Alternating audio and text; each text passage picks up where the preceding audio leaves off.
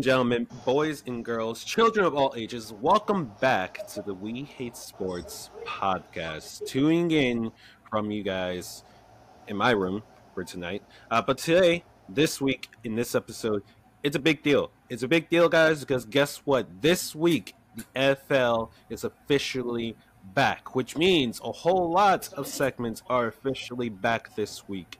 Uh, so we have a plenty, plentiful episode planned out for you tonight. But first, let's get to the rest of the crew. the rest of the crew, starting with my fellow co-host TK.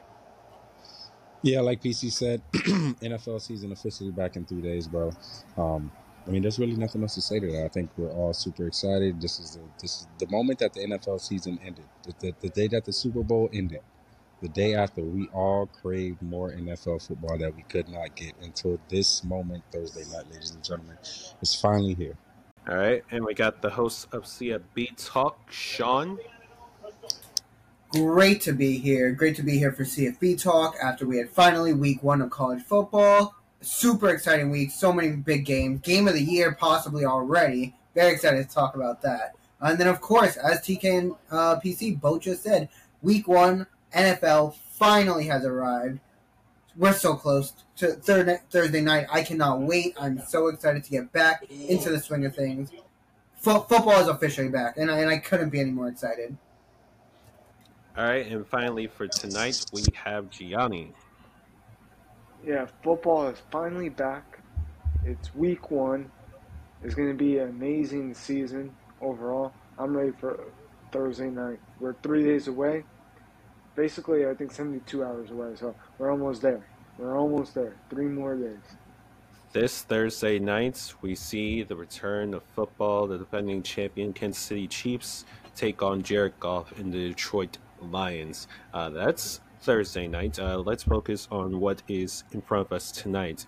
Uh, tonight, like I mentioned, we have the return of a few segments, WHS Locks and Shocks for tonight.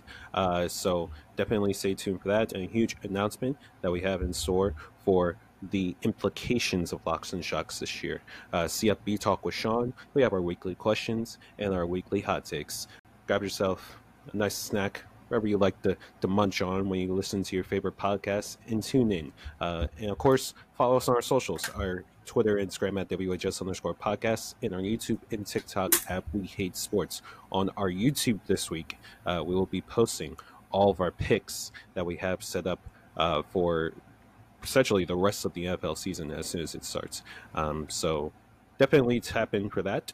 Um, and of course, tap into the latest episode of We Hate More Sports. Uh, that was uh, that is going to drop. That is going to drop. I just realized I didn't upload that there, but that is going to be dropped uh, this week as well, as well as episode ten. Uh, and stay tuned to the end of the episode for an update uh, on the uh, episode ten of We Hate More Sports. without further ado, we are going to jump into our first segment here, which is going to be WHS NFL Season 2 of Locks and Shocks. Now, I don't know if you listen to this podcast, if you're a bang person, but either way, we did it last season where we had two games that we picked that we knew for sure the teams were going to win, two locks, and a game where we thought this team has a really good chance to shock the entire world and upset the favorites, our shock. So we're keeping up that same idea, that same momentum uh, for this season. Now, what's so different about season two of WHSFL Locks and Shocks? This season, it's going to be a lot more competitive. This season, there's something on the line. And I am very happy to announce that in season two, at WHS NFL Locks and Shocks that we will be all representing a charity of our choosing, and we'll all be throwing in a money, a minimum of at least $150 to will be donated to the charity of our choosing. Without further ado, I'm going to uh, jump into my picks and the charity that I chose. Um, so, charity that I chose for Locks and Shocks this year is uh, something that is uh, near and dear to my heart. Charity I chose was the American Cancer Society. Uh, for those who don't know, Uh, it was a little over a year ago now that my mom was diagnosed with stage two breast cancer. Um, she is now since recovered and she is in remission and she has been said stage two breast cancer. Um, but obviously, I can imagine or even wish on my worst enemy or a loved one to have something as scary as cancer in their body. Uh, so that's why uh, I am donating if I do win uh, locks and Shocks because I mean I won it last year, so you know I think I have a pretty good chance at defending my title this year. Um, I will be donating the money to ACS. Uh, they are the uh, largest uh, cancer organization in the United States. Uh, they've you know been in business since 1913 and uh, constantly are providing work to find a cure for cancer. So obviously they're doing something right, uh, and they represent and uh, hosted the cancer walk that I'm going to be doing in October uh, for my mom as well. so yeah. That's why I chose ACS. so without further ado, let me get into my actual locks and shock for this season. So for my first lock, I'm going to go with the Ravens over the Texans because yeah, obviously. This this one like in the slate of week 1 games seems like the most obvious to me. Uh, the Ravens, hey, if we're going to see what this team is made of and if they could stay healthy for most of the season, it's going to be in week 1 and it's going to be against a uh, rebuilding Texans team. I expect a blowout. Home opener, it should be a blowout. Uh, that's my first luck. My second luck, I'm going to go with the Jaguars over the Colts. Again, another AFC South rebuilding team. Um, you know, Anthony Richardson, he's gonna you know get a, little, a couple oohs and ahs from the crowd, um, but the Jaguars. Jaguars got scary good this offseason. They added Calvin Ridley to the rotation of weapons that they have on offense. Trevor Lawrence, I think, is going to take a huge jump this season. Um, and the Jags are going to be a team that is going to be a sneaky threat uh, to come out of the AFC this year. That's my second luck. And for my shock of the week is a team that I trusted in my shocks last season often, and it's a team that I think a lot of people are still sleeping on this season. I'm going with the Steelers over the 49ers. Um, the Niners as talented as they are defensively and offensively, it doesn't matter if you don't have an identity in the QB room. And right now, they're putting. It looks like that they're putting all their trust in Brock Purdy. Um, but if I knew one thing about the Steelers and Mike Tomlin, is that Mike Tomlin always has an answer uh, to certainly you know quarterback that now teams have tape on.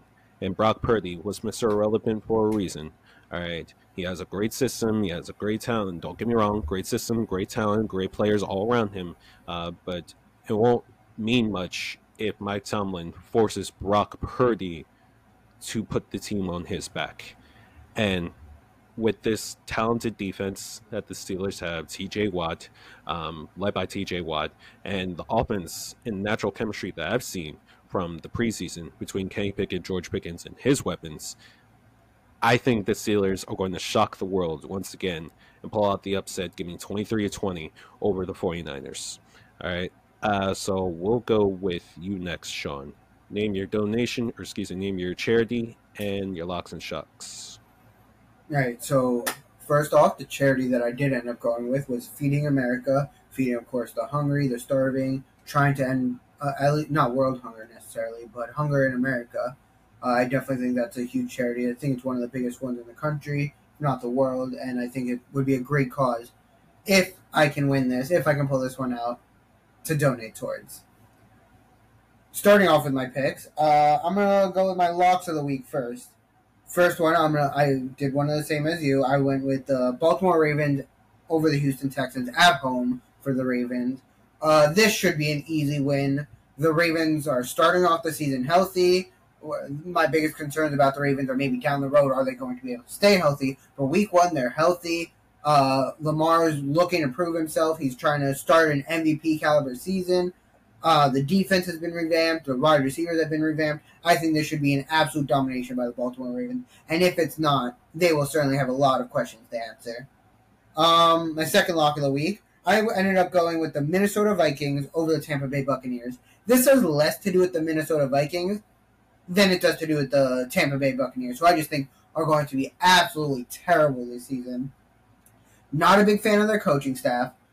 Not certainly not a big fan of their quarterback. Baker Mayfield is arguably the worst starting quarterback in the NFL this upcoming season. Their offensive line is immense. Their only good starter outside of Tristan Wirfs, Ryan Jensen, is probably out for the rest of his career, which is such a sad story that he ended up pushing through injuries to try to help the run last season just for them to not do anything, and now is for his career to be over.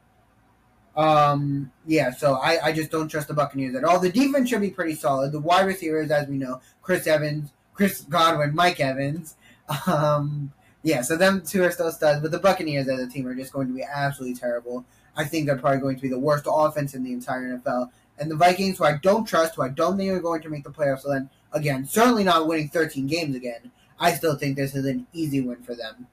Finally, my shock of the week, I'm going to go the New York Jets over the Buffalo Bills. Dezzy, I am so sorry. I do believe in the Bills this season. I do think the Bills will still win the division. But Aaron Rodgers, his first game at home, first first real game as a New York Jet at home in MetLife.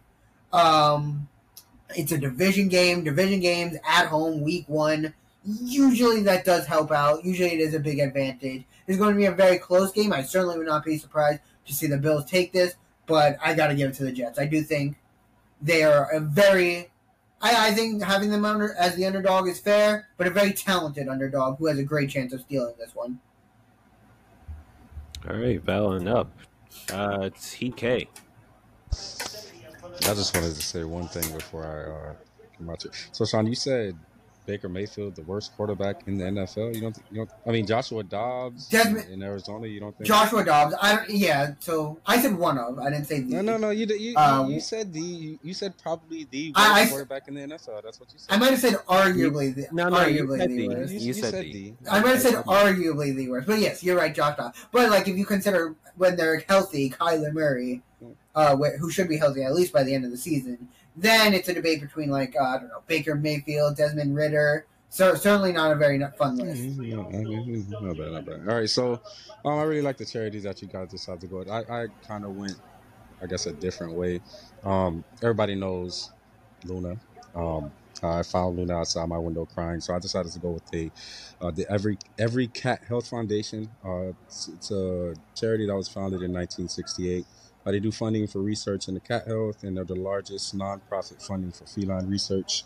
Um, yeah, you guys know that's my baby, so I decided to do something for her. Um, so let's go ahead and get into these locks and shocks. So, Aww. you know, you know, sometimes, you know, sometimes even the devil has a good heart. But yeah, so let me go. Let me get in with this first lock. Um, I think it was obvious we all went with the Ravens over the Texans. I personally think this is going to be a blowout. Lamar Jackson finally got his contract. Uh, you bring in guys like Zay Flowers Odell Beckham Jr. I just think this offense is going to be extremely high powered, uh, and it, it's going to be it's going to be a great way for the Ravens to start off the type of offense and the type of season that they want to have against against a team like the Texans. That's going to be that I think is just going to struggle all season.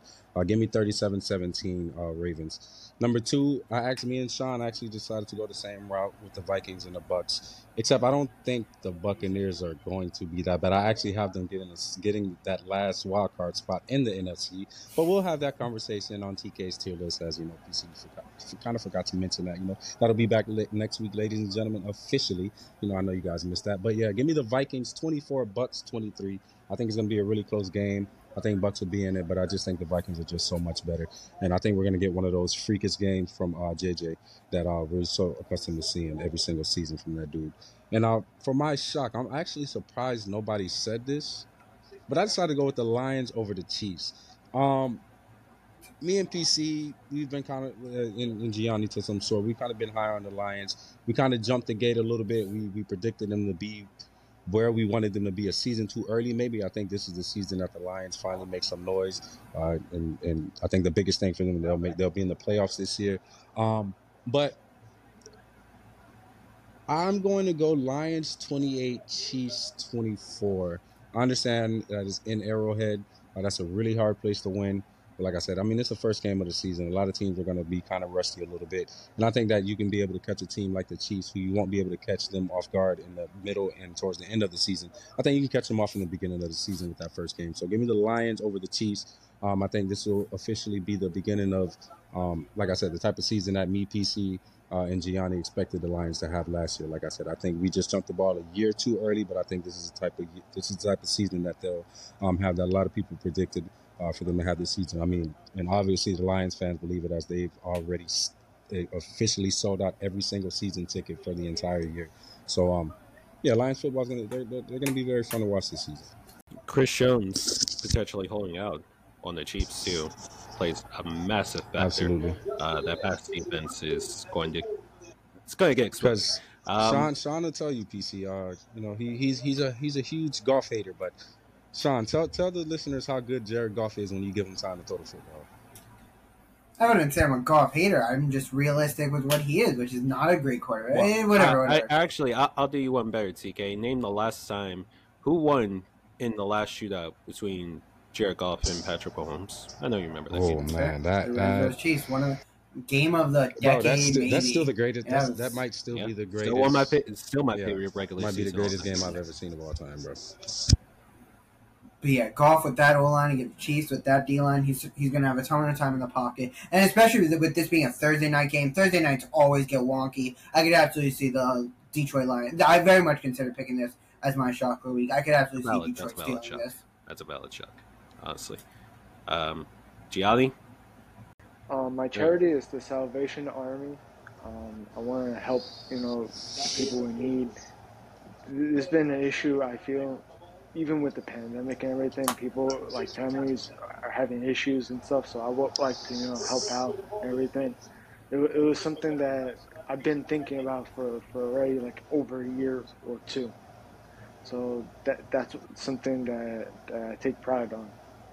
And for my picks, the lock, my first lock of the week, is going to be the Commanders over the Cardinals. We, we, we know about the Cardinals, honestly.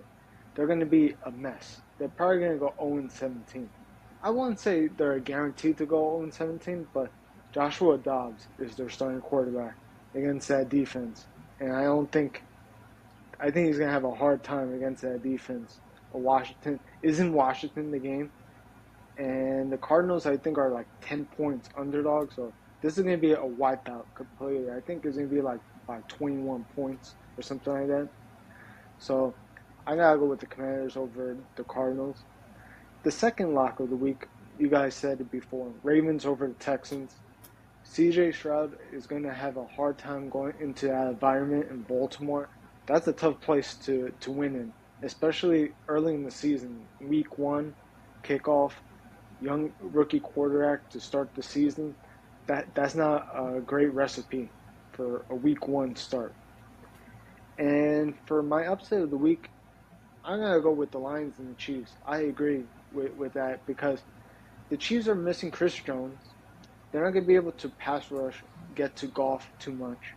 I think there's gonna be like a shootout because I'm not sure about the Lions defense being as good. You know, if they're they they did some moves to improve their defense, but I think early on they're gonna you know struggle finding their ways and everything. So I think the Lions um, beat them in a shootout. I think it's gonna be forty-one to thirty-eight. All right, valid enough. Valid enough. I think we got some ballots. week one picks. Um, once again, like I said, week one uh, pick or week one locks and shocks will uh, be represented from each of us, including Tolu and Dezzy, um, in a video that will be put out before uh, Thursday Night Football game. NFL is back officially, guys. We finally made it. We finally made it. Uh, so definitely go and subscribe to our YouTube channel for that.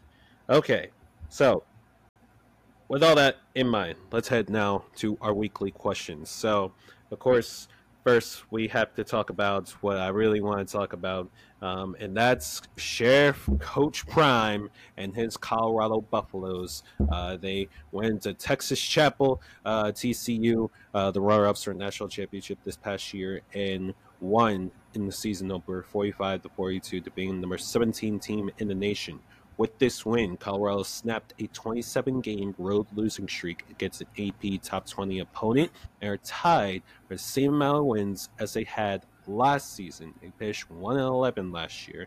Could Deion Sanders and Colorado be college football playoff contenders?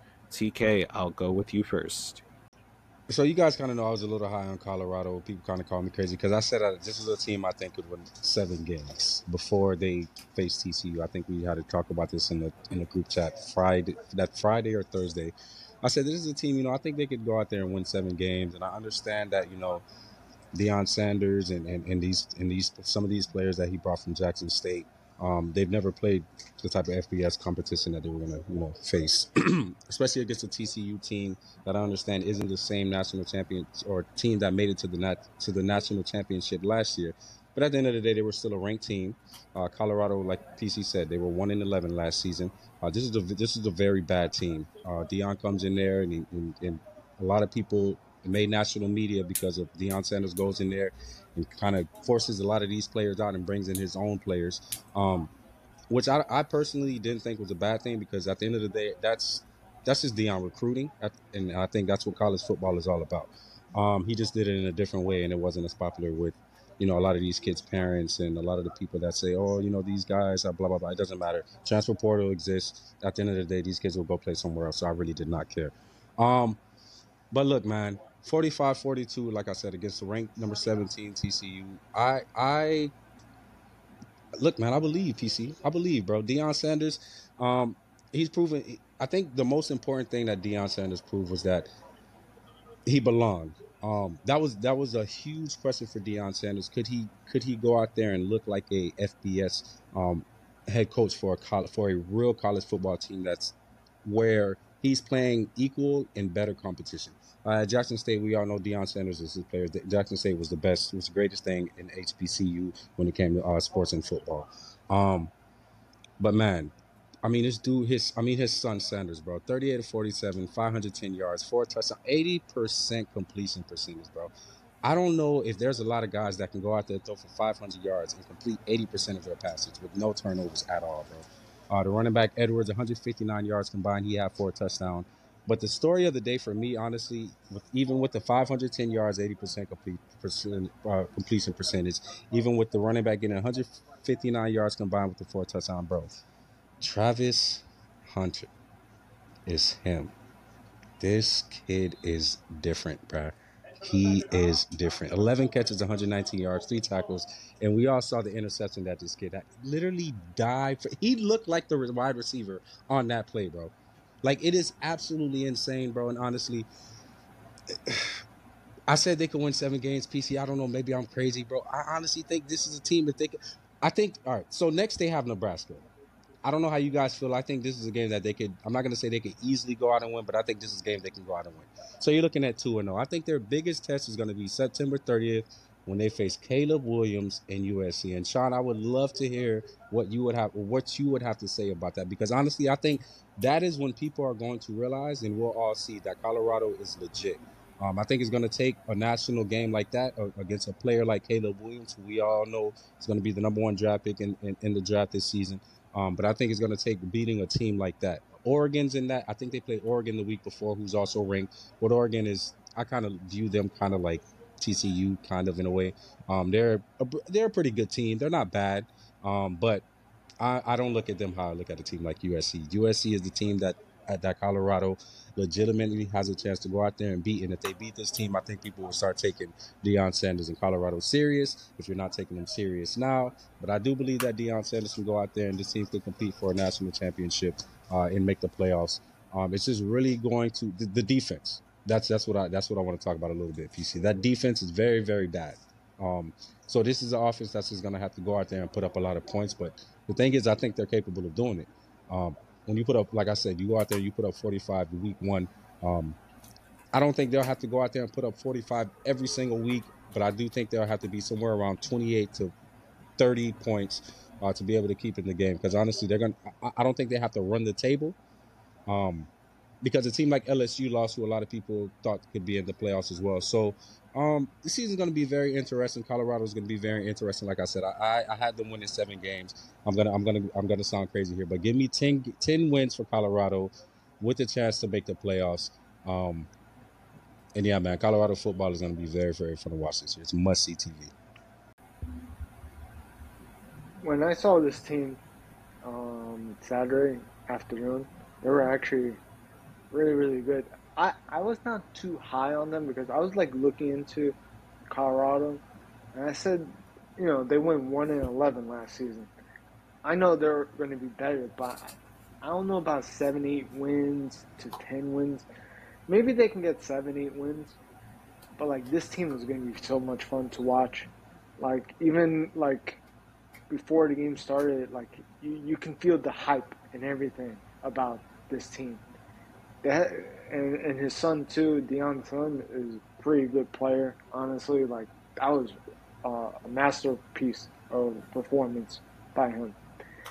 One thing too, you know, like with the upcoming schedule, like what TK said, USC that's going to be a big time matchup that I think everybody has to see because that that's going to be fireworks. Because you know, Colorado's defense is not that good. I, feel so like that that is going to be a pretty good matchup. It's going to be a probably high scoring game, just like this game uh, this past Saturday. You can also say to the Oregon game as well. It's going to be a high scoring game as well, like like that. I, I just like the the team the way they um, came out there and they set the tone early because early on I'm not sure if you guys like we're seeing they went up like 14 or nothing or something like that or they went up by 14 at one point so they set like a tone early on. Gianni, that kind of like, helped them throughout the It game. could have been up Yeah. 28-0 to be honest if, if those two passes to Travis Hunter aren't overthrown. Like that's I don't, I don't think people are understanding how like legit Colorado looked offensively in that game, bro. But go ahead. Yeah, they look legit offensively. I, I'm just like like you said, their defense is worrisome. I feel, but like maybe throughout the season they find ways to you know get better. Um, you know, look at coverages, try to change their- coverage and see if they can you know tighten it up a little bit and see if they, they can just improve throughout the season because I think throughout the season they're gonna have you know their moments, their, that defense. So like, you know, the stop they had th- this past Saturday was like huge. Like, I think it was the fourth down and nine, and the guy was trying to dive for the first down and fell short. Like, those are things that you know you could look at the film and say, you can like go through that and take it to the next game, or you can actually like build some momentum off that. And I feel like that defense, you know, is going to have their, their moments. But I think these teams like Oregon USC, I'm not sure who else they play that's really, really good in their schedule. That those are the games that we're gonna see. They're gonna be tested a lot, and we're gonna see what they're made of. Um, yeah, so obviously this was a massive win for Deion Sanders and the Colorado Buffaloes. Um, just incredibly, like I, I'm also was pretty high on Colorado coming into the season. I wasn't there when they were having that chat in in the chat about Colorado. I know we had Lee hating on them like crazy, saying what did he say, four or five wins, and like acting like seven eight wins was three wins. completely outrageous. three Three wins. wins, yeah. Lee was not very high on this team. Uh, I, I I was always pretty high. I don't know if I expected them to win week one against a ranked TCU. They definitely surprised me there, but I did have some faith in Colorado. However, when it comes to just competing for the college football playoffs, I'm not sure if I'm there yet. I still think they're a few years away. They need to build up that defense. I think as good as the offense is, as good as Hunter is, as good as Sanders is, that duo is so dynamic, so much fun to watch. I think they're going to be competing against each other in the Heisman race all season. However, unfortunately, I do think you know the Pac-12 is very good this year. They got they've got Utah on the schedule, they got Oregon on the schedule, they got USC on the schedule. I think all three of those are losses. To be honest, I think all three are better than TCU. I'm not sure if TCU being a top 20 team. I think it's probably more based off what they did last season than what they were coming into this season. So I do think they're going to have a lot of their own problems. That doesn't change the fact this is still a massive win for Colorado and a great start to Deion Sanders' career here. Um, so yeah, I'm not sure if I'm there when it comes to competing for the playoffs, but I do think this is going to be a very fun team to watch all season. And I, I just don't know how you can't root for them. There's so much fun personalities, so many amazing talents, and they're just going to get better year after year. I think Deion Sanders even said it post game. The future Travis Hunters are watching Travis Hunter. They're, they're going to want to play for Deion. They're going to want to play for Colorado. So Colorado's got a very bright future. I just think this season they're going to come up a little bit short of being in that true contender race for the college football playoffs. Next season, when we go to 12 teams, I could absolutely see them in there. But for being in the top four, or even being in the race in the top four, I think is a little bit of a stretch this early in Deion Sanders' career as a coach.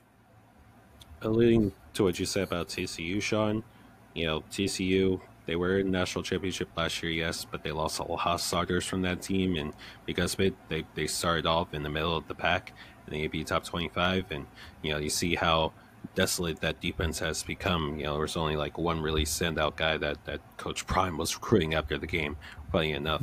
Um, but just to read off, I'm not gonna you know dive you know too deep into you know, how I feel about this Colorado team. I'm not one of those guys. I'm just excited to see what this team does. I think we can all agree that at least for the last 20 years, Colorado's football program has been bad. Like they were really, really bad last year. Only one win, and I think every loss that they had, they were getting blown out by at least 20 points. Coach Prime has come in. He already had four guys that went over 100 yards in this season opener. Uh, his son, Shedeur Sanders, 38 for 47, 510 passing yards, four touchdowns, no turnovers. Dylan Edwards, 159 combined yards rushing and receiving with four touchdowns. Uh, Jimmy Horn Jr., 11 catches, 117 yards, and a touchdown. And of course, Travis Hunter, who is quite literally he looked like he looked like Michigan Charles Woodson out there this past Saturday uh, with a defensive interception and 11 catches for 119 yards as a receiver. The future is so high for Colorado. And I think that's what people needed to see. You know, Coach Prime saw the vision before we any of us did. We just had to follow through. And he was calling out a lot of the reporters that did not see the vision. Well, at least for one week, I think he's gained at least one or two new followers after what we saw. Uh, but now we need to see it on a uh, bigger scale and you know, respectfully, with a uh, much better team than TCU is this year. Uh, so definitely we will be uh, seated for that game again for the games against Oregon, USC, um, and Utah. So yeah, uh, let's go to the next question here. Uh, back to the pros, NFL, and the Los Angeles Rams. Uh, they are coming off a five and twelve year last year as the worst record for a team that previously won a Super Bowl in NFL history. Um, should the Rams consider trading guys like Aaron Donald, Cooper Kupp, and Matthew Stafford? Uh, Shawn, let's start with you on this one. So with some of these guys, I'm not even sure if they can trade them. I'm not super familiar with their cap hits and their dead cap, but I would imagine at least one or two, eh, especially Stafford. I'm pretty sure is on a brand new deal. I don't think his contract is tradable at this point. However, the overall point is that yes, the Rams, if they have veterans that can be traded, they really need to start selling them off. You got your Super Bowl from this. This is going to be the question, Joe. Would you rather your team win a Super Bowl and be bad for 10 years, or would you rather your team just be a contender for 10 years, but not win the Super Bowl. I think a lot of Rams fans were pretty happy with that Super Bowl, so I'm not sure if they take another way. But you are where you are now. I really think you this you need to hit the reset button. This roster is absolutely decimate. Um, it has zero depth. The defense outside of the star players like Aaron Donald has almost no talent. This is going to be a very bad team despite the fact they might even not even be the worst team in their division because of the Cardinals. However, overall they are still going to be very bad. Um, and if they can trade Aaron Donald or Cooper Kupp and get appropriate value, stack up draft picks, start the rebuild for Les Snead and Sean McVay to build the roster back up from the bottom, I do think that is the path that they should take. And I think if they do take that and they hit on their draft picks, that's a much quicker path back to the Super Bowl then hoping that Stafford, Cooper Kupp, and Aaron Donald can recapture the magic. I think you had your run, and I think it's over with. It's time to hit the refresh. I agree with Shawn 100%. I think if they can get value for Donald, for Kupp, and any other veterans they have, I think that that's the right approach. Honestly, get as many picks as possible and rebuild as quick as possible. If you can try to do you know a quick rebuild and get back maybe to being a contender in a couple years from now. Uh, Stafford's deal, um, Shawn is right. That that's a tough deal to actually trade because there's like cap hits and stuff like that that is, is gonna make it tough. So they're gonna be stuck with Stafford for whatever left of his deal, basically. I think maybe the last year they can cut him or something like that. So really, they need to to to um, reset, rebuild, and trade these guys in the deadline before you know the deadline pops up, and get as many picks as possible. I think for this team, when I look at their season and their schedule and the way they look, they're gonna be a six-win team. I feel they're gonna they're gonna be right there like at six wins. I think last season it was five. I think this season will be like six around there. I, I just don't see any more wins. They have a couple of games that they can win. They're they're gonna win two games against the Cardinals, so I'm giving them four other wins after that. So I think six and eleven, rebuild you know some of this team, and try to get as many picks as possible. Yeah, I agree with Shawn and Gianni. Um, that window's closed. You got the Super Bowl out of it. You got to, I mean, you got to one championship. I don't think we expected them to win, to win any more than the one that they did get. Um, Cooper Kupp still has value. Aaron Donald still has value. I don't know what you can do with Matthew Stafford, but you guys just said that as far as the cap hit and all of that. But I mean, you know, maybe there's a way you can, you know, trade Matthew Stafford for Dak Prescott. I mean, I'm pretty sure both teams will be down for new quarterbacks in the franchise. Maybe you can somehow make those numbers work. I don't know. I really don't care. It's not my teams. But um, yeah, like I said, Cooper Kupp still has value. I think you can get a second or third for him and maybe a player of value back. Uh, Aaron Donald. I don't know. Is Aaron Donald? Do you guys still consider Aaron Donald? I, I kind of think he fell off just a little bit, not much, but I don't think Aaron Donald is. The, he's still he's still top five in this yeah, league. Definitely, definitely. I just don't think he's. I don't think he's the same freak of nature that he once was. I guess that's the. I mean, because this dude was just a freak out there, bro. I don't think he's. I just don't think he's that guy anymore. I still think he has a ton of value. Uh, you probably get it. You probably get a team that's dumb enough to give you a first round pick for him. Um, I'm not sure who, but there's definitely some teams out there that value the tackle, the, the defensive tackle position. And um, what bigger name than a Chris Jones or Aaron Donald, right? So, um, yeah, I mean, like I said, Shawn basically touched on it earlier. The future is absolutely effed. Um, and and they, and they knew that when they sold their soul for that Super Bowl ring. Um, but like I said, it's it's not too late to get a go ahead and just get a jump start on the rebuild. Uh, eventually, it's coming, um, and I think they need to just realize that. Uh, I think the Rams are still thinking that they have a legitimate chance. I understand the NFC is a lot weaker, so maybe they're looking at it like the fans are looking at it and saying, you know, it's wide open after the Eagles and the Niners. But that's just not the case at all with the Rams. Um, so yeah, just go ahead and blow it up. Um, I'm honestly surprised that Sean McVay decided not to retire. Honestly, this team is this team is decimated. This is really bad. Um, like Shawn said, they have absolutely no cap room whatsoever. They, I don't, I don't even think they do. They even have? Do they get their first round draft pick back this year? They still don't have a first round. That's insane, bro. they do. Oh, they do. I think they finally okay, so, get it back yeah, this year.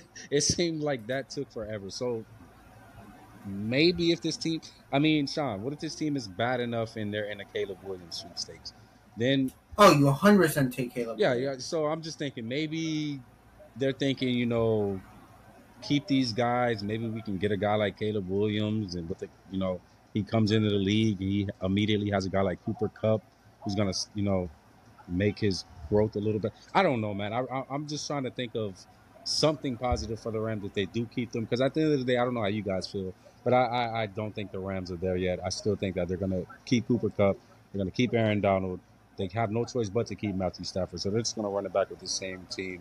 Um, but like I said, hey, maybe the Rams are bad enough. They're in the Caleb Williams stakes, And like I said, if you ended up keeping a guy like Cooper Kupp, I mean, like I said, that's just great for the organization because now you have Cooper Kupp. compare with Caleb Williams. You still got Aaron Donald on the defensive side. Rams fans, you guys should really love me because I'm just trying to make a bad situation in, into something good. I, I I don't know. So hopefully that brought you guys some type of hope. for the future. you're well, yeah, you're you're better than me, TK, because um, there is no immediate future with LA. They quite literally sold their souls for one ring, which I never understood because yes, the Super Bowl is prestigious, it's amazing, and every team should strive to win one. But what's the point of that if your future is completely messed up for the next five, six years? You know, when the Rams won that ring, it was great. You accomplished what you set out for. Um, here's the problem the past five Super Bowl champions, when you look at teams like the Chiefs, even past five Super Bowl, you know, Super Bowls where they've had teams in them, the Chiefs, the Eagles, um, the, um, uh, give me a team here, guys, uh, the 49ers, like, they have all had a future set up. Like, they're not completely selling their souls and trading away multiple first round picks almost every single year in the future just to win now.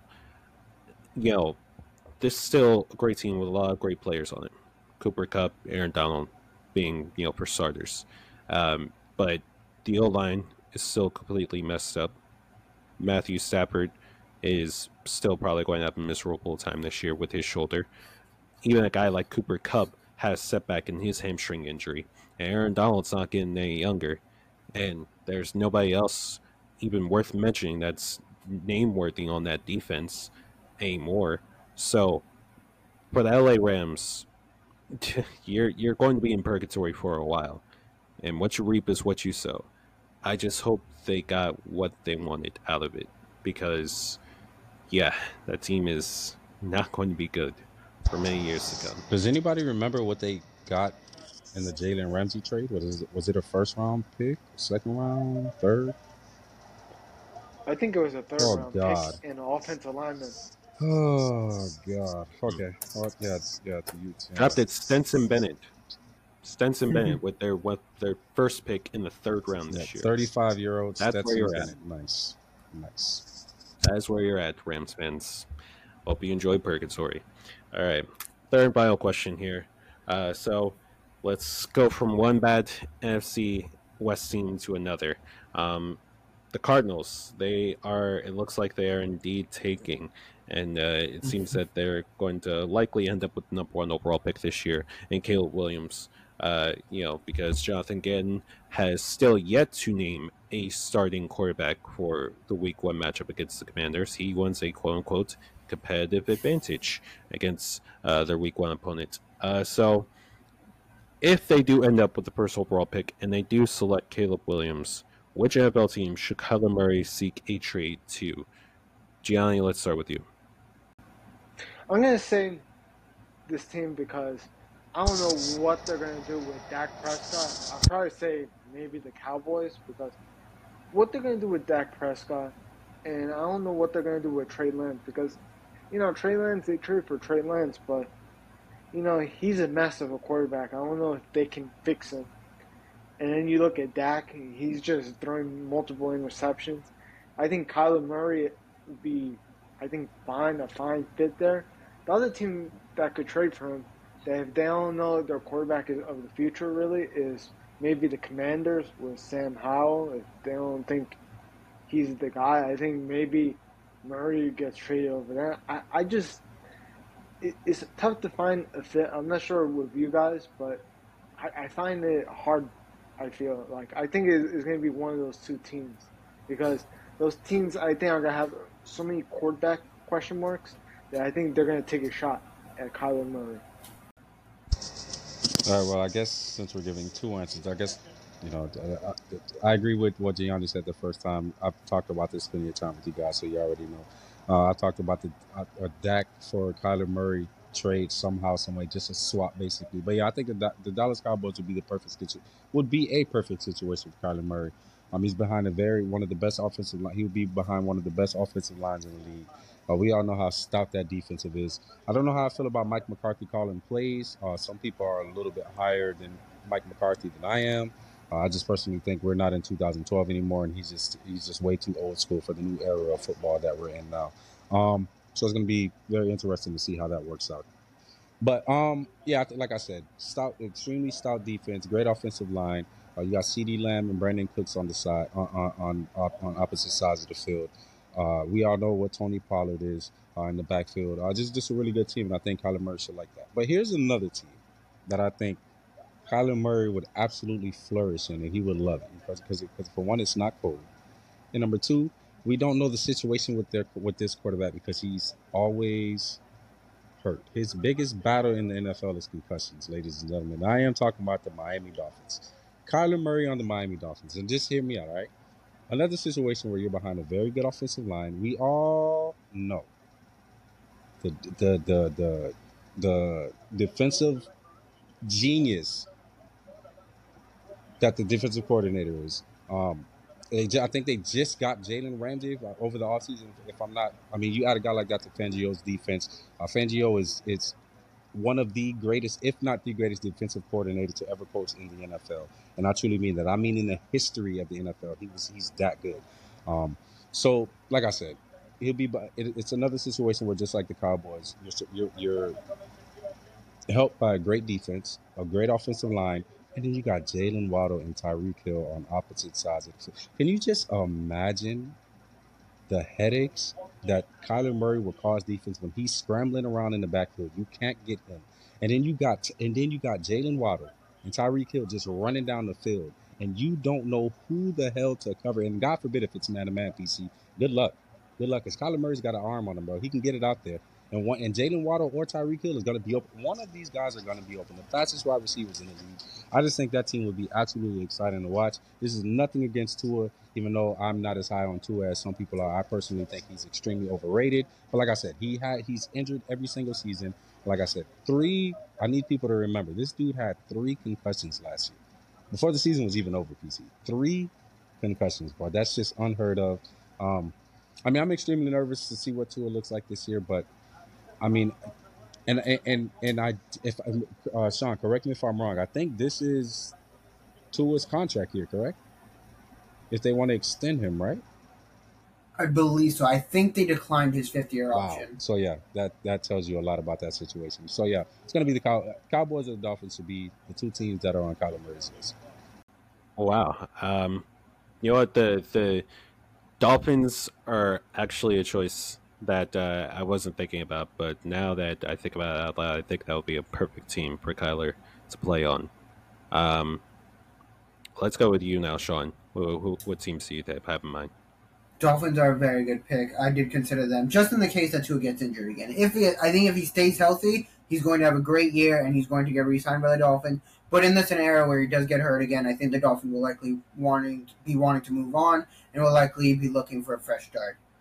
Um, I consider a couple other teams. I think it's going to come down to a team that is bad this year and is looking for a quarterback, but because the Cardinals get Drake, uh, Cardinals get Caleb Williams, another team probably gets Drake Maye, and they just like they miss out on the top two QBs. I think Plan C will be Kyler Murray, and I could see a couple teams. I could see the Buccaneers being in this scenario. I could see the Falcons being in this scenario. But the team I'm gonna go with, I'm gonna go with the Las Vegas Raiders getting Kyler Murray. I think that would be a great fit. I think Kyler Murray, Kyler Murray in Vegas just feels like that. That would be really cool. Uh, I think in those jerseys, he, it would look amazing. Um, you give him possibly Davante Adams if he's still there, uh, and he can obviously make up for some of the offensive line issues. I don't know if I love it for Kyler's perspective. I do think the Raiders need a lot of work. Uh, hopefully, they can still be able to keep Jacobs and Adams for him. But for the Raiders' point of view, I think going from Jimmy Garoppolo to Kyler Murray would be a massive upgrade. You'd get younger, you'd get more talented, you'd get more athletic, you'd be able to escape the pocket more, and just do more in your offense. I think Kyler Murray would really unlock a lot for that team. So I do think the Raiders, if they can't get Caleb Williams and they can't get Drake Maye, should definitely be in the market for Kyler. Why do you hate me? Like I don't understand. Like I come on this show, I respect you all the time, You know, bro. TK, Patrick Mahomes and Justin Herbert in your division isn't enough. I think you also need Kyler Murray there. Yeah, like like bro, come on. Like why would you say that? bro? I, I just came up with other team. I'm not sure if you guys can. What about the New England Patriots? for Uh, Kyler Murray. No offensive. I don't like the wide receivers there. The offensive line no is weapon. really good. The defense is really good. They just have no. They have no playmakers on offense. So I don't like it at all. You're basically you're, I was you're basically asking Kyler Murray to be Tom Brady, and uh, Kyler Murray ain't Tom Brady. He's not gonna be able to do what Tom Brady did with those. But, however, I know they would never trade him in the NFC. But a team like the Bucks should really look at Kyler as well, because they still have Evans, they still have Godwin. You know, those are two weapons Why? right there. That's I don't understand why people think Baker Mayfield isn't gonna do good with Chris Godwin, Mike Evans, Rachaad White in the backfield. A really a pretty good offensive because line. he's not a good. really good defense. Like I don't understand why. I, I'm just I'm just throwing them out there. I, I think that that Kyler compared to Baker, I'm taking Kyler. Oh yeah, you oh, know, well, yeah, of course, Baker- of course. But I'm just saying, like, I think we're if Baker does good this year, which uh, can we we can all agree he's never had weapons like this, right? Like, yeah, he had OBJ and those guys, but he's never Well, and had- Jarvis. yeah, and Jarvis, but he's and Chubb and Kareem Hunt. okay. All right, And Austin okay, Hooper and David I rest my Njoku. Never mind, never mind. You're right. You're right. Mm, mm. He, he's had weapons. I don't think the weapons have been the problem. But like, Well, I don't know, Shawn. I just think let's just see. Let's just we'll see. Yeah, no, we we'll gotta definitely see. We got a long season ahead of us. Uh, absolutely. I think we all have to wait and see. You know, Kyler.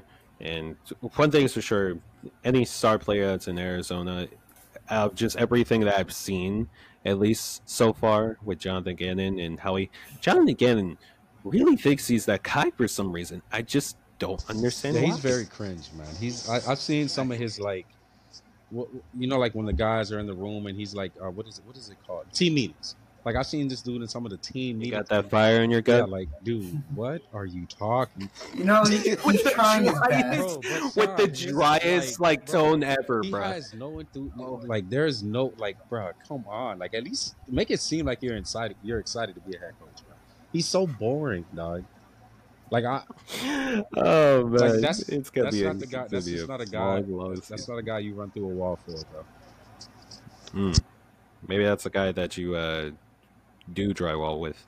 Um, anyways, um, it's time to go to our next segment, our third segment here. It's time to dive a little bit more deeper into college football because week one is officially in the books. CFB talk with Shawn. Shawn, how you doing today, Shawn? You know, you're you're our, you're our favorite white boy. How you doing I'm doing great. Uh, this weekend was amazing. We got some great football. I went on a pretty, pretty cool hike. I don't know what that has to do with college football, but I just wanted to mention that. That was, that was very fun. Um, yeah, so a very exciting weekend for college football, for life, for everything. And I can't wait to get into everything we saw this week. Well, fair enough. Uh, so before I, I get into what I have to say, I just want to dive deeper into uh, Colorado. You know, because that was our first Absolutely. question we went over. You know, and we talked about like the performance that we saw from Shedeur, uh, from Travis, and all those guys, all those weapons. Coach Prime Brungin. You know, almost over fifty new transfers. As he should have. We saw Colorado last year. Yeah. He- so And uh, Colorado last year versus Colorado this weekend, I think we saw he made the right decision to kick the entire roster to the boot. Absolutely.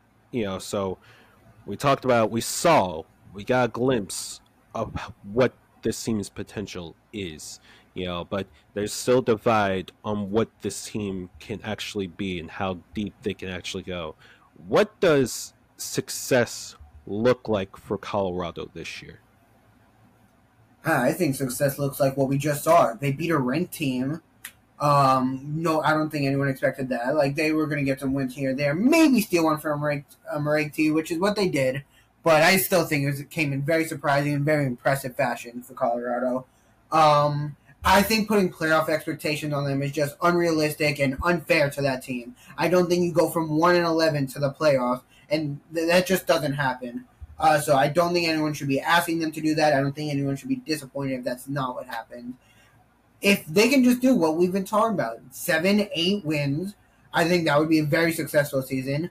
They beat one ranked team. If they can maybe squeak out one more ranked win, great. They've got some pretty tough matchups: Oregon, Utah, USC. I'm not sure if they're going to beat any of those teams. So even if they don't beat another ranked team, I think that's fine. You beat one, handle your business with the unranked teams, the other lower level Pac-12 schools. If you can just keep doing that, get to your eight wins, And that'll be a, keep impressing in front of the recruits. Get your next Travis Hunter and the Travis Hunter after that and the Travis Hunter that. There are going to be so many players who want to play for Deion Sanders after what they just saw and after what they will see for the rest of the season. So just keep building, keep improving, keep showing off why why kids are going to want to play for your school and why they can be on the team next year. That does have a chance at competing for the playoffs. So, Shawn, I got a question for you. So, mm-hmm. with this win and everything, um, you know, shout out to the players and shout out to the team. I kind of wanted to speak on Deion for a second. Do you think that this now opens a gate for, and I'll kind of keep it off of just African American coaches for another day, but just for HBCU coaches, like let's say, because you know we talk about Deion all the time, but there are some other really good HBCU coaches that aren't getting the same spotlight as a guy like Deion Sanders. Do you think that it gives coaches like that an opportunity for them to be taken seriously and actually get a shot at getting these jobs in the FBS? So first things first, Deion Sanders is Deion Sanders. Nobody else is Deion Sanders. We all know that. Not even just as a coach, like as a person, as his personality, and of course his entire playing history. But overall, yeah, I absolutely do think HBCUs, lower schools, uh, they're certainly going to see what happened with Deion Sanders, see how he was able to dominate his conference at a lower level, move on up to a higher level to the Pac-12, and immediately be able to kick kick the same amount of butt that he was doing before at Jackson State. So yes, I do think this absolutely, hopefully, should open up some more doors for HBCU coaches who are able to dominate at their level, but are just never given the chance to see what they can do at a higher level. And as we saw with Deion, they can come even close to what he did. It'll be very impressive. It'll open up even more doors for the guys after them and the guys after them. And soon, hopefully, we can just have a complete system like, like we do right now, where some college f- football coaches you see going from the top schools to the NFL. We'll have coaches going from HBCUs to the top schools to the NFL. So just start the bloodline a little bit earlier in the system and in the program. I think that would be very helpful to to schools, to the country, to college football overall. One final word on Colorado. Shedeur Sanders had an excellent oh, yeah. uh, season opening game, over 500 uh, passing yards and uh, uh, four touchdowns. That brother is winning on the field, and he's hitting Storm Reid off the field. He's winning on and off the field. So shout out, shout out to him. Shout out to Storm Reid. All right, anyway, that's all I wanted to say. Okay, let's uh, move on to uh, you know the rest of the games that we saw this uh, this past weekend. Um, of course, there were plenty of um, you know top ranked teams in top ten uh, that took care of their business. Uh, you know, uh, what, in your opinion, Shawn, was the biggest surprise from this past weekend? Do it to him, Shawn. Biggest surprise. Do it to him. Do it to do it to Lee.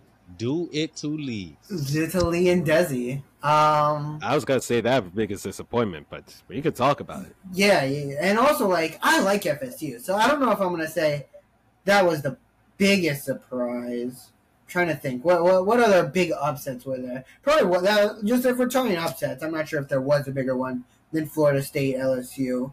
Mm. Um, all right, I'll, I'll go a surprise. That's not Florida State LSU. USC kind of disappointed me. They dropped. They won 56 to 28. Don't get me wrong; they had a great game, but letting San Jose State score 28 points isn't uh, the best sign for a team that has playoff aspirations, for a team that was hoping to possibly go undefeated this season, to beat Utah, to beat Oregon. Now they got to worry about Colorado for week four. Um, yeah, so I will say that was the biggest, my probably my biggest surprise of the week that USC didn't win in a more dominating fashion. Offensively, they're fine. We know what Caleb Williams can do. We know what Lincoln Riley's offense is going to do to team. Offense, I have no concerns about them. Defense, their defense was a mess last year. They made some additions this season. Uh, they used the transfer portal, and then they just developed guys that either didn't play or were just not as good as they were hoping to be this season. Um, and they once again were not great. They still struggle on defense. They still struggle to stop the pass, to stop the run, and that's how you let San Jose State, who shouldn't be dropping more than 15, drop 28. Uh, so yeah, a, l- a little bit of a disappointing showing for USC's defense. But that's Lincoln Riley for you. So I'm really not sure if this is going to get fixed, if this is going to get changed. I had them in the college football playoffs, but if they don't get something right on that the ball, I think it's going to be struggle for them to win the Pac-12, much less make the playoffs, be a top four team in the entire country. And of course, biggest disappointments. I have a couple of contenders in mind, but uh, yeah, let's talk about let's talk about those Tigers. Or second. Yeah, yeah, for sure. This is where I'm 31 going to go. points Yeah. allowed in the second half against FSU. And and and and and Shawn, it LSU did not look like LSU from like they looked uncomfortable the entire game, bro. Like they just did not look like themselves. And, and, and I don't want to take anything away from FSU because they went out there and they did the damn thing. They did absolutely what they were supposed to do. They didn't. They didn't take any. They didn't take anything. They went out there. They put their foot on their necks and they got the win. But here's my thing, bro. LSU looked so bad. Why did? Is How? yeah. Please How just did- just it, it, TK, like I have the same question it- as well. Like, what's And here's with my him? thing, and I'm not even gonna say his name because I, I don't think I think he's overrated. Is their head coach that bad? Like I personally, I, I think he's over. I, I, I told Lee List last year.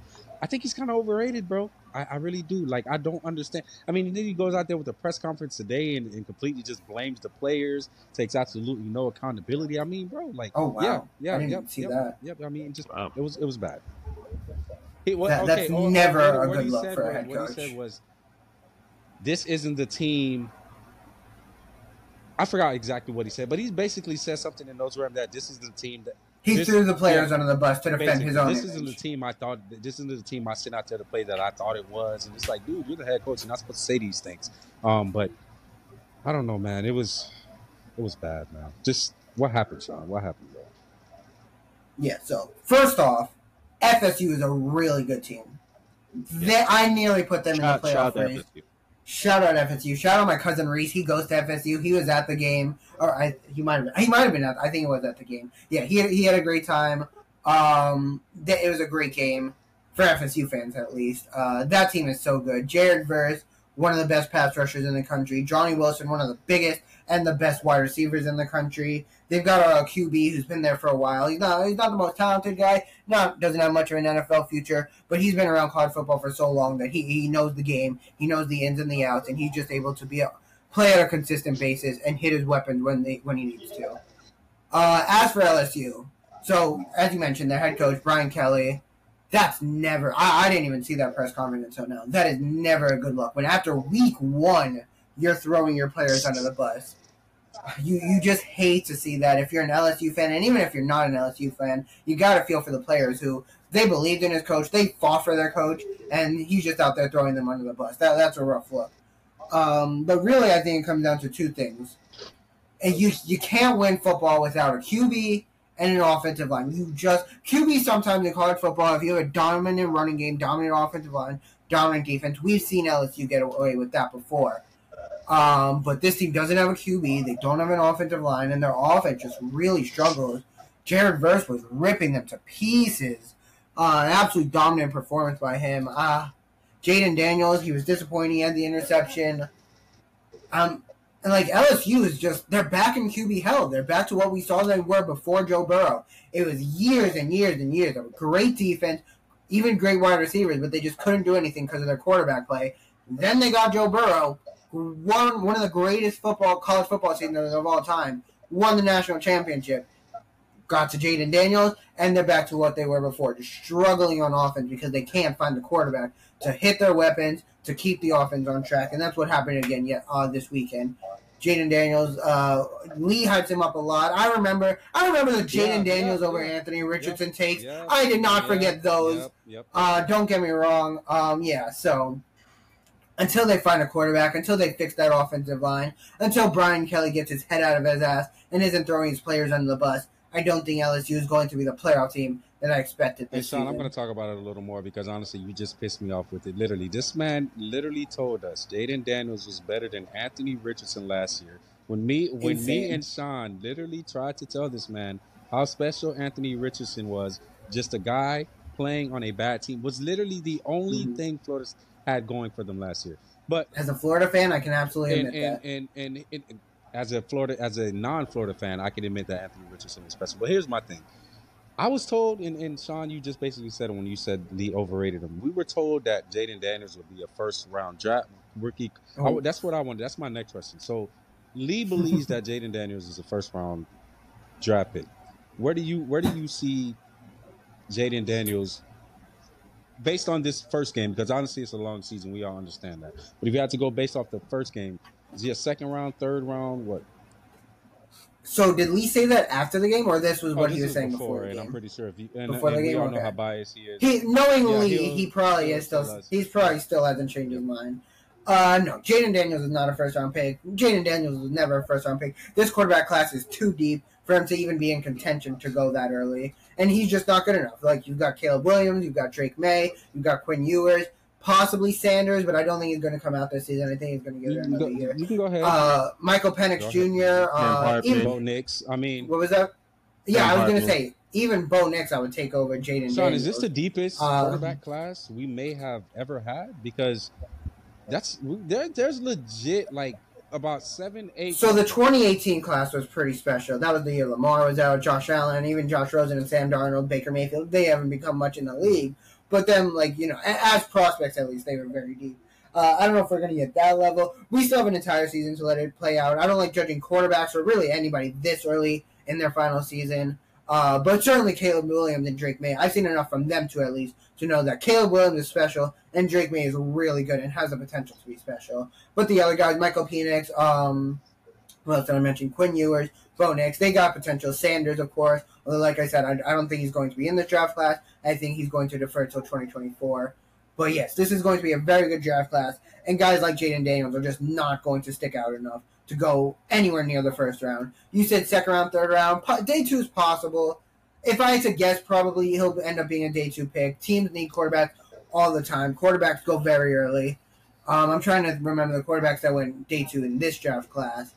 It's blanking my mind. But quarterbacks do go early. They go day two all the time. I don't think. Did we? But really, I would not be surprised if he fell to day three. I, I don't think Jayden Daniels has much of a future as an NFL quarterback. I just don't see it with I don't think we had any day two quarterbacks taken. No, there, uh, there had to be a at least a day two quarterback. I can't remember the names, but Trying to think. I'll come back to this later if I find And them. then PC, PC, But- do you have a question? Because I just got Yeah. one more question for for for Shawn. And Uh, it, it's regarding another team, but if you want to continue on with the All right, so- close you. just one more question about this this Sanders and, and Caleb Williams thing. So, any chance that Sanders can take the Okay, Heisman okay. Trophy away oh well, from Okay. Caleb Williams? see, I I, I think the the, Heisman part I can see. Number one draft pick. uh, I uh, I think Caleb. He did it last year. I, he, I know he's going to do it this year. Caleb Caleb Williams is too dominant. He's too special. I just can't see anyone overpassing him to be the number one overall pick, even as good as Sanders was yesterday. I don't know if he's going to keep that level of performance up all season. I think that's unrealistic to expect him to go out there every single week putting up 500 yards. And as you said earlier in the show, like he did have a couple of mis- uh, missed deep balls to Travis Hunter. He's still got some things he needs to work on. TCU's defense is amazing. He, we need to see him versus high level of competition. Uh, we've seen Caleb Williams versus a high level of competition. We've seen him still keep up his amazing level of play. So no, I don't think number one overall pick expectations are very realistic. Uh, Heisman though, Heisman I could see just because hi- the la- I, certainly the last name is going to help. Um, he's he has the hype, he has the personality, he has the promotion, he has the school that everybody's rooting to see succeed. You just can't help yourself but to root for Colorado, unless you're Lee, of course, who's just a massive hater. Um, I think he will absolutely be in the Heisman race, as will his teammate Travis Hunter. I think this is going to be a very fun season to watch, see how Heisman figures itself out. If I to guess, it's Caleb Williams last season. Sanders will probably still have another year. Maybe next year will be his year to win the Heisman. I do think it'll still be Caleb for the Heisman and for the number one overall pick. But when it comes to Heisman, I would not be surprised to see Sanders give him some tough competition to win that. I don't know. Um, just one more team that I wanted to point out for biggest disappointment. I know that they won this past weekend, uh, but Ohio State took out Indiana twenty to three. Twenty to three. I, I, I, like it speaks to, to the standard that we keep Ohio State at, but only putting up twenty points. 20, 23 to 3. Tw- oh, but sorry, Still not much better. yeah, not much, not much better, honestly. It, it's um, it's uh definitely like concerning you know, especially for a team like Ohio State, even for a team like Alabama. You know, we talked about you know before this season, you know, their their QB situation, how shaky it is. Um, just uh, just a few teams that uh, I had my biggest disappointment. Um, but one last final question: uh, the highlight primetime game for Week Two is going to be ranked Texas taking on ranked Alabama, uh, is a good transition. Um, so, what do you expect to see in this game? Who do you have winning? So last season we got the same matchup: Texas versus Alabama, and Quinn Ewers went down in that game. But before that, Texas was really handing it to them and really had a great chance of winning, coming away with a win against Alabama. So you know what? You know Quinn, Quinn Ewers is healthy. I didn't see Texas's game this week. I don't, I don't even know who they played honestly, but I, would have to imagine that they, they played well. Rice. They played Rice. Um, Quinn Ewers seems to have, have, have, have had a good game. Three touchdowns, 19 for 26. I think Quinn Ewers is a very good quarterback. I think he's going to be in the race for to be a first round pick. I would be very surprised if he isn't at that level by the end of the season. I'm a big fan of his. Alabama doesn't have Bryce Young. Texas does hopefully have a fully healthy um, Quinn Ewers. I'm gonna go. I, am gonna go Texas. I'm gonna I'm gonna give them this win. They nearly did it. They nearly pulled it off last season. Both teams are in different situations than they were last season. Um, Texas, Texas though, also I'd be wrong to not mention they did lose Bijan Robinson, their best player. So Bijan Robinson was also a big reason why they were in that game. So maybe it's my Alabama hate. Not the biggest fan of them, but I, I, losing Bijan, losing Bryce Young, Otherwise, very similar situations. I'm going to go with Texas on this one. It's going to be very tough. It's going to be very close. Alabama's not washed. They're not terrible. They're still a very good team. They just don't have a quarterback, and I do think that's going to come back to bite them. All right. Uh, that game is going to be 7 o'clock ESC time on ESPN, um, along with a stacked week two, long college football season. Uh, I have a thank you for CFB Talk Shawn for this week. We'll definitely uh, be back with you next week. Uh, but now it's time to head into our hot takes. So um, we'll go. We'll go with. Uh, we'll stick with you, Shawn. Actually, for hot takes first. Uh, uh, what do you have? Hey, so I, wasn't really the most prepared for this. Oh, um, can't make me look bad. Can't make you look bad. All right, all right, all right. Um, let's see. Well, what do I say is a hot take? Okay, I have a hot take, and I'm glad somebody isn't here for it. The Baltimore Ravens, I think, are a really good team. Uh, that's not my hot take. That that's just an obvious statement. But I, uh, my hot take. I'm very glad Tolu's not here for this. I could see the Ravens being the number one seed in the AFC, possibly even the best record in the NFL that team is really good. They've made improvements in all their weak spots, which, as we know, was mostly wide receiver. That wide receiver room last year was absolutely horrid. What do they do? They add Zay Flowers in the draft. They sign Odell Beckham to a decent sized contract, and hopefully they're getting Rashod Bateman back healthy. Can't really rely on that, and that's really what my biggest fear for this team: injuries. Lamar Jackson injury prone, Rashod Bateman injury prone, Mark Andrews dealt with some injuries. I could very see, very easily see a scenario where the Ravens they still have the same amount of injuries, they still can't stay there, can't keep their top guys on the field, and because of that, they just come up short. They don't even win the division. That would go to the Bengals and possibly even miss the playoffs. I, I could very realistically see that.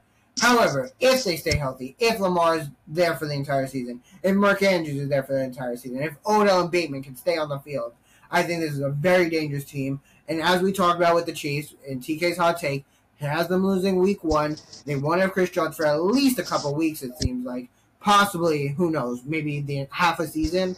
Uh, the Chiefs could be in some trouble if Chris Jones doesn't return soon. Just pay the man. He's worth it. He was probably the best offensive tackle in the league last season. Chris Jones deserves to get paid. Give him the money he deserves. Um, yeah, so if that happened, if the Bengals are just come up a little bit short, uh, I could absolutely see the Ravens winning the division and getting the number one seed in the entire AFC. Valid hot take. I'm, I'm, you know, like you said, I'm kind of glad Tolu's not here because oh, yeah. be another 10 minute rant about this Ravens. Absolutely. I'm very glad uh, Tolo wasn't here to hear I'm, uh, I don't think uh, my brain is, uh, you know, wants to do that on this Labor Day. All right, uh, Gianni, let's go with you for hot take six. My hot take is about the Arizona Cardinals. You know, they they have like a 0 and 17 written all over them, but it's not gonna be just that they're gonna become 0 and 17. I feel like all these games that they're, they're gonna play this season, I just don't see them being competitive at all. So for my hot take is not only they're gonna go 0 and 17, but they're gonna lose an average of by 25 points each game. That that's my hot take. That they're gonna lose by average of 25 points. They're gonna go 0 and 17. This team is just awful. Joshua Dobbs is their quarterback. So honestly, that that just tells me everything. Honestly, that Dobbs is gonna be horrible. I don't even know what like their defense. I think they they have some guys that might get traded in the deadline, but just this team is just awful. John, Jonathan Gannon, I don't think is going to survive after the season. I agree with you, PC. I think you said it last week, and I think you said it today as well. I don't think he's going to survive this season. I mean, I, I don't have Getting uh, being on this team after this year.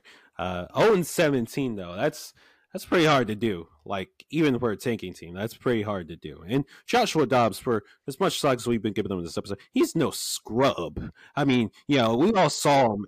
He, we we all saw him in the season finale for the Titans. last Yes, season. he is. All right, you know he, he he made that game competitive for the Jaguars. All right, so he's not completely dog water. Okay, you know obviously he's capable enough of being a starter in the NFL. You know, so I have them at least winning one game. Like I I don't think they're gonna go winless this year. You know, I do think they're gonna get blown out in a lot of the games, but I, I at least like I said, it's very hard to go winless in the NFL.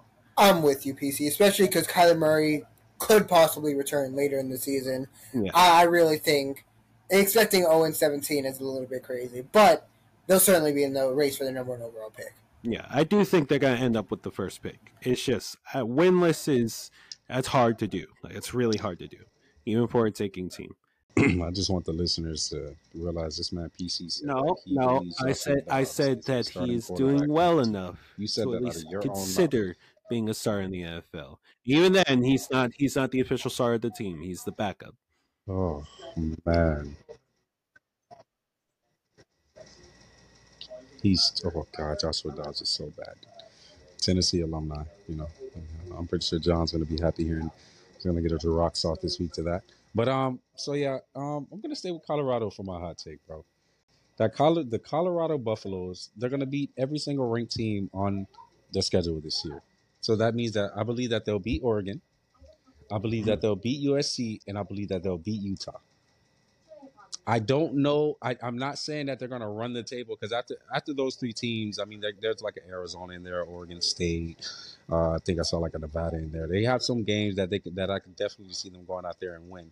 But um, I don't want to say I think they can run the table, but I do think that they'll be They're, they're going to beat the ranked teams on the schedule this year, bro. Honestly, I don't think that. I don't think. I don't agree with Shawn. I don't think they're two years away, like he said.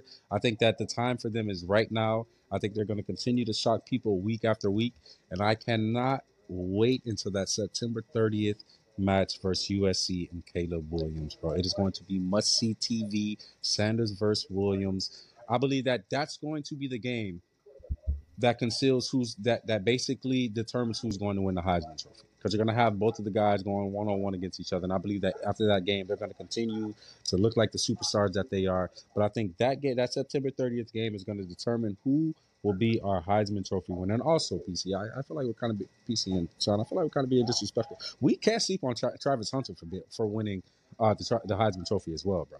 I mean, that dude could easily win the, the, the Heisman Trophy, bro. Especially, I mean, we're talking about a dude that's playing defense and offense at an extremely high level, something that we have not seen since Champ Bailey and uh, I forgot the other cornerback that you. Is PC frozen? He might be frozen. Is. PC frozen for you guys, or is it just me?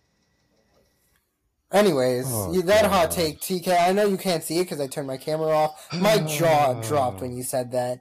I think you're taking things way too fast and going completely off the handle. Bro. I love this Colorado team. Son, I'm rooting for them don't- so much. But thinking they're I mean, going to beat USC, Utah, and Oregon is absolutely insane to me. Yes, Is it? Is it I mean, really? it's possible. With that defense? anything's I, I think anything's. Well, you know, in my yeah. I, that's what I I'm think saying. The Colorado, offense is gonna have to look score a lot of points, bro. I don't see them being like maybe they beat Oregon, maybe, but USC. I think they lose to USC and Utah. For my hot take this week, it's going to be a little bit of synergy with We Hate Sports and We Hate More Sports. Um, it's is about wrestling. It's about WWE and it's about AEW. Um, so CM Punk recently was terminated by AEW for his antics, um, for what he has done, uh, for almost physically assaulting Tony Khan uh, at All In in London, uh, and of course, you know, there have been there's been a lot of discourse about it, uh, but I, I do think that um, the firing was justified, and that CM Punk, uh, I think he needs some time away.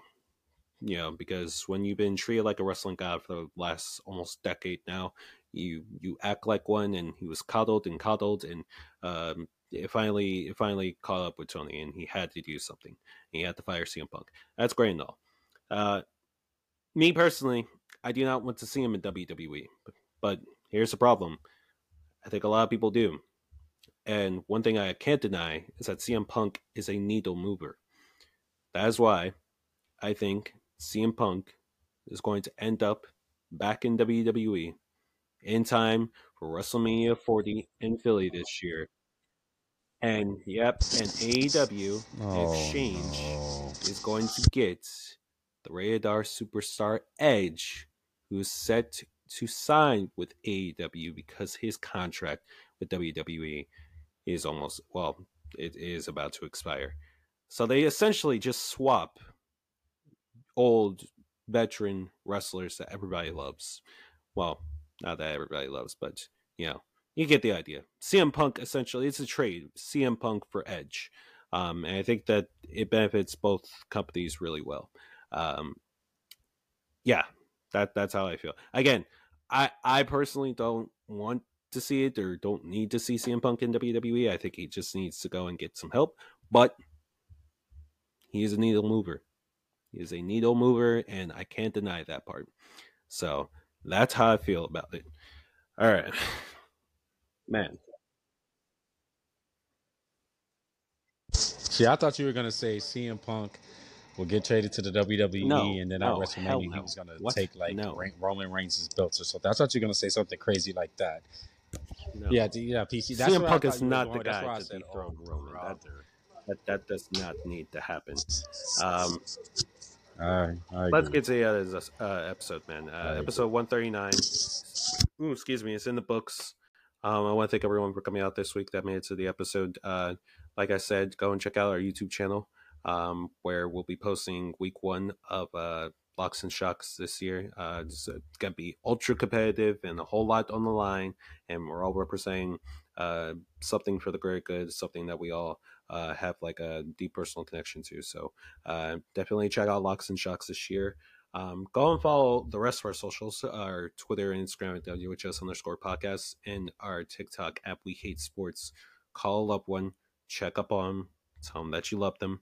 Uh, stay tuned for episode 10 of We Hate More Sports. I said that I had a big announcement for this, and barring any setbacks, this was supposed to happen last week, but I do have an interview lined up with someone who has been on the podcast before, with someone who is a rising star in the wrestling business. Yes, I'm talking about my good pal Christian Rocco. I have an interview set up with him this Wednesday, and that'll take up the entirety of episode 10. Uh, and yeah, a lot. He's, he's he's improved a lot in uh in uh you know the past like year. I don't want to give away like everything, um, at least not to y'all. I'll probably tell y'all after recording's done. Uh, but yeah, like it's legit, legit. It's it's pretty cool. See how much he's improved in uh, a little over a year. So definitely stay tuned for that. Uh, definitely check out that interview when it drops in the episode when it drops. Um, I guess I got nothing else to say. I hope you all enjoyed your Labor Day weekend. Um, yeah, I got nothing else to say. Okay, that's nice. Um, We'll see you in episode. We'll see you in episode 140. CK Sailors is back next week officially. NFL is back this week though. Strap in, get your popcorn ready. We're TO. I've been TK. Uh, I've been TK. Yeah, I've been TK. Uh, that guy right there has been PC. That's been Shawn. That's been Gianni. Go up the deep end. All right. Goodbye.